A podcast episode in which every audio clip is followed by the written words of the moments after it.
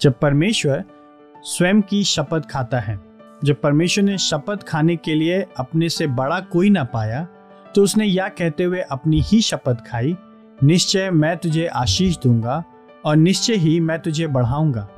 इब्राहिम छ तेरह और चौदह। एक ऐसा जन है जिसका मूल्य और आदर और गौरव और बहुमूलता और महानता और सुंदरता और प्रतिष्ठा अन्य सभी मूल्यों से बढ़कर है।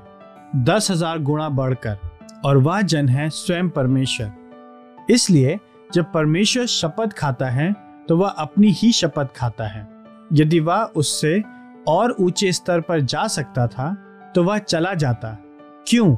अपनी आशा में आपको दृढ़ प्रोत्साहन देने के लिए।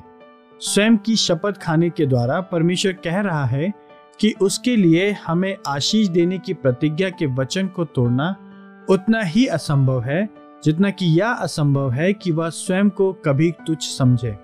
परमेश्वर विश्व में सर्वाधिक मूल्यवान है।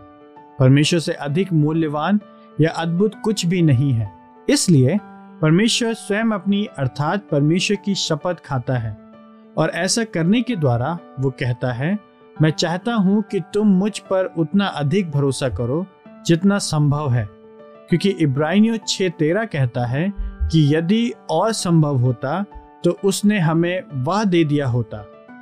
जब परमेश्वर ने शपथ खाने के लिए अपने से बड़ा कोई ना पाया तो उसने या कहते हुए अपनी ही शपथ खाई। हमारा परमेश्वर ऐसा है। वह परमेश्वर जो स्वयं में आपकी अटल आशा को यथासंभव प्रेरित करने के लिए प्रयासरत है। इसलिए शरण के लिए परमेश्वर के पास भागे। जगत की उथली और स्वयं को पराजित करने वाली आशाओं से फिरें और परमेश्वर पर अपनी आशा रखें। शरण स्थान और आशा की चट्टान के रूप में परमेश्वर के जैसा ना कोई जन है और ना ही वस्तु।